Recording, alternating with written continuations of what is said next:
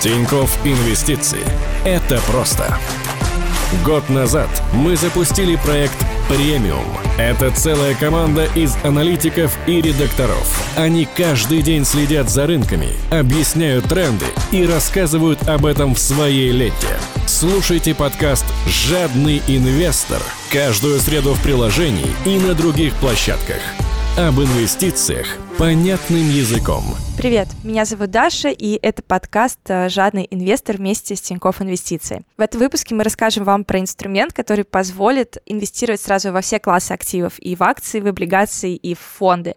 Это биржевой паевый инвестиционный фонд. А также расскажем про уникальную стратегию, которую разработали ребята из Тинькофф Капитала, с помощью которой можно а, даже в периоды кризисов а, зарабатывать на инвестировании. Ну и, как всегда, напомню, что этот подкаст не является индивидуальной инвестиционной рекомендацией, советом, идеей или предложением купить или продать конкретные ценные бумаги или финансовые инструменты. Ну а голосовой помощник Олег пока не умеет отвечать на вопросы про инвестиции и шутит только ради нас. Поехали! Новости с Олегом. Уже 17-й месяц подряд в Китае падают продажи автомобилей. В ноябре они упали больше, чем на 3,5% в годовом выражении. Эти данные вчера сообщила Китайская ассоциация автопроизводителей.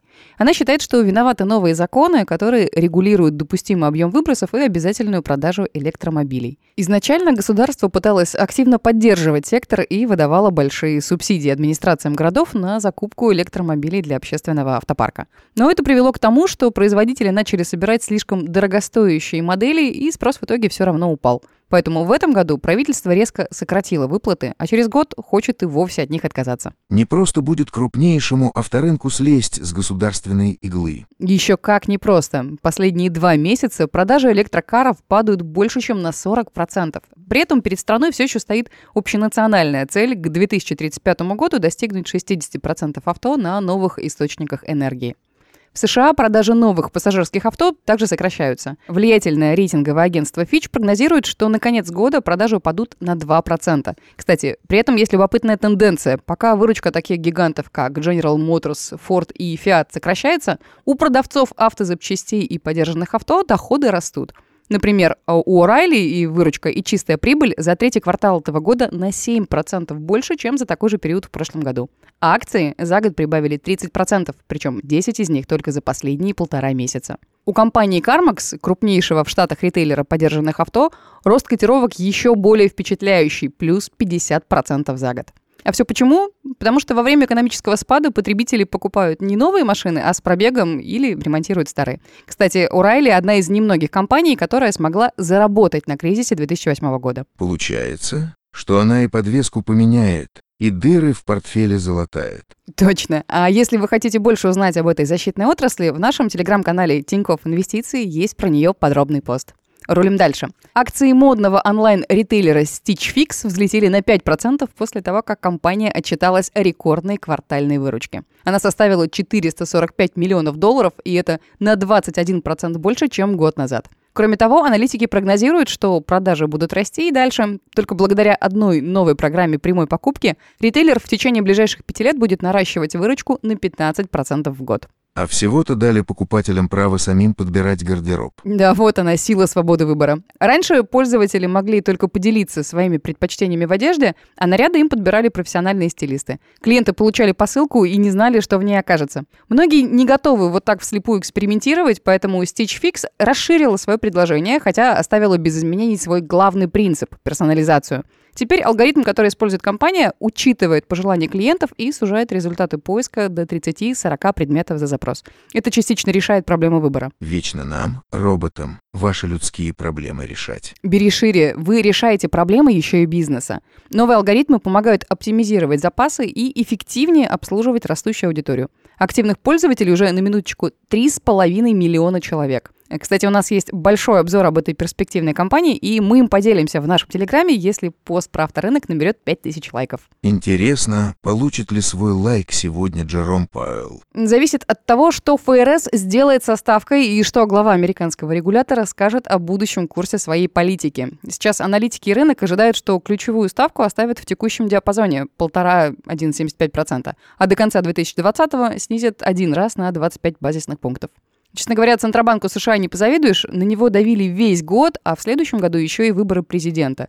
При этом у текущих лидеров вопроса, Дональда Трампа и Элизабет Уоррен, совершенно разные программы. Еще и с китайцами все никак не договорятся. Вот именно. Сохранить стабильность на рынках в такой ситуации очень сложно, а ведь события в Штатах влияют на экономику других стран. ЕЦБ примет решение по ставке завтра, и это случится впервые под руководством нового председателя Кристин Лагард. От европейского регулятора также изменений поставки не ждут, она и так уже отрицательнее некуда. Зато есть куда разгуляться Банку России. Сейчас ставка составляет 6,5%, и подавляющее большинство аналитиков ожидает, что в пятницу ее снизят еще на 25 базисных пунктов. Если этого не произойдет, то некоторые инвесторы могут закрыть свои длинные позиции ОФЗ, и это спровоцирует рост доходности по российским облигациям. Будем наблюдать за рынком. Свой человек в инвестициях. Ко мне в студию присоединился наш аналитик Дима. А, и, Дим, расскажи, мы запустили несколько пифов в последнее время. Я даже купила один в евро. А, объясни, зачем я это сделала и вообще, что это такое как инструмент? Ну, в первую очередь хочется поправить, что это не пифы, а бпифы, то есть э, биржевые паевые инвестиционные фонды. По сути, это некоторый аналог ETF э, в России. А, мы запустили три БПИФа а, в трех валютах, в рублях, долларах евро. А, все они следуют э, стратегии так называемого э, вечного портфеля или э, all-weather портфолио. По сути, эта стратегия направлена на то, чтобы давать инвесторам стабильный результат во всех режимах рынка, Э, во всех э, макроэкономических сценариях. То есть вечный портфель это имеется в виду не вечный рост, а сохранность, скорее всего, история. А, да, в первую очередь э, это история про сохранность, история про стабильные результаты в различных режимах рынка. Что значит режимы рынка? Ну, в данном случае. Грубо говоря, у нас э, бывает режим, когда рынок э, очень сильно растет, и под рынком в первую очередь понимают рынок акций обычно. А бывают э, режимы кризиса, когда акции сильно распродают, и в эти режимы популярностью пользуются защитные активы. Какие защитные активы мы знаем? Это в первую очередь облигации, как длинные, так и короткие, и, конечно же, золото. Золото традиционно это один из самых известных защитных активов, которые мы знаем. И вот это все входит, получается, в БПИФ. Да, совершенно верно. Все эти четыре актива, акции, длинные облигации, короткие облигации или попросту кэш, и золото — это четыре актива, из которых состоят э, наши фонды. Получается, что такой БПИФ позволяет не терять деньги, когда происходит какой-то кризис, но и при этом позволяет а, заработать, когда все растет. Но можно ли ожидать, например, от таких а, инструментов какой-то большой доходности? Надо понимать, что э, эти фонды это в первую очередь консервативный инструмент. То есть, э, например, при сценарии, что он э, рынок акций продолжает расти по 30% в год, эти фонды могут показывать более скромную динамику. Но вместе с тем, в сценариях, когда рынок акций падает, эти фонды, скорее всего, помогут сохранить капитал, поскольку исторически в сценариях падения рынка акций облигации и золото показывали положительную динамику. На что может рассчитывать инвестор, если приобретает такой фонд? А, сохранить деньги или сильно их приумножить? Потому что, насколько я понимаю, все-таки история, когда это супер диверсифицировано, это всегда про то, что тебе надо сохранить. Да, в первую очередь это история про сохранение капитала. Но если мы посмотрим на историческую динамику фондов, то мы увидим, что их доходность э, получается вполне сопоставимо с доходностью рынка акций. При этом э, их риск, э, выраженный как максимальная просадка этих фондов на этом горизонте, он значительно меньше. Слушай, я не буду лукавить, когда Тинькофф Капитал запустили фонды в понедельник, я сразу купила один из них, э, который приносит доходность в евро. У меня просто так лежало на карточке до этого 100 евро, и я ждала какой-то крутой возможности вложиться а, в этот регион. Но так как я не квалифицированный инвестор, для меня очень многие инструменты закрыты, даже те же самые акции, например, там BMW. Вот казалось бы, да, а купить я их не могу. И тут появляется фонд, который приносит 5,8 годовых в евро. А, мы столько раз рассказываем про разные инструменты в этом подкасте и в нашей ленте, но это достаточная редкость, когда ты можешь рассчитывать на такую большую доходность в евро. Как так получилось? Как вы его так собрали, что он, ну, действительно может столько принести? Да, только я тебя поправлю. 5-8% — это историческая доходность. А доходность в будущем может, конечно же, отличаться, мы никак не можем ее гарантировать. Но 5-8% исторической доходности при очень э, низких просадках это действительно э, хороший результат. А еще если учитывать, что сейчас э, ставка в Европе, она около нуля, а в некоторых странах вообще отрицательные, и сами облигации, как самый надежный инструмент считается, даже они торгуются с отрицательной доходностью. То есть, в принципе, ожидать от этого рынка 5,8, ну, мне лично понравилось, и это то, что я хотела и давно мечтала. Да, действительно, получить э, какую-либо положительную доходность в евро – это уже очень хороший результат, а историческая доходность в 5,8% на этом фоне выглядит просто очень хорошо. А за счет чего был достигнут такой результат? В первую очередь, это э, удачное сочетание четырех классов активов. Четверть портфеля в акциях помогает участвовать э, в росте фондовых индексов еврозоны.